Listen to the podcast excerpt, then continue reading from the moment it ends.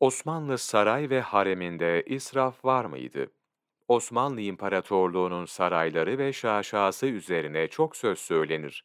Geçmişi karalamak isteyenlerin saray müsrifliği ve harem masallarını dillendirmeleri abartılmış yaklaşımlardır.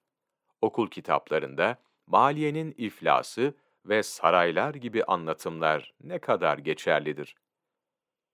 Yurttaşlarımız son 10 yılda Avrupa'nın ve Rusya'nın başkentlerini gezmeye başladıktan ve buradaki saray ve kasırları gördükten sonra mukayeseyi daha iyi yapmaktadır.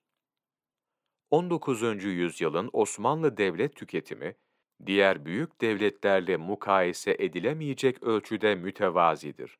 Topkapı Sarayı, Fransızların, Rusların devasa saraylarına nazaran çok çok küçük kalır. Ancak sarayımız hoş bahçeleri, enfes mimarisi ve etkileyici konumuyla güzeldir ve sarayımızda kimilerinin sandığı gibi abartılı lüks bir hayat ve israf söz konusu değildir.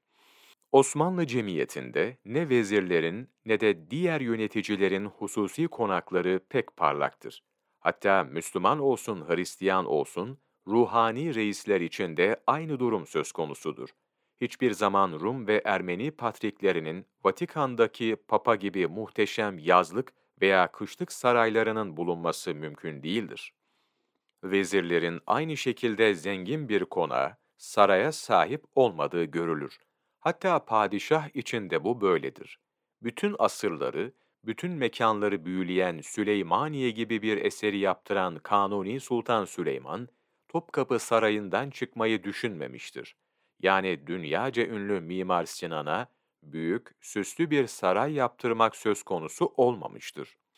O koca imparatorluğun müreffeh başvezirleri damat Rüstem Paşa ve onun haleflerinden uzun süre vezir-i azamlık yapan damat veya şehit Sokullu Mehmet Paşa veya onun haleflerinden damat Siyavuş Paşa'nın da ünlü bir sarayı veya konağı yoktur. İlber Ortaylı Osmanlı Sarayı'nda Hayat. Sayfa 32-33 26 Temmuz Mevlana Takvimi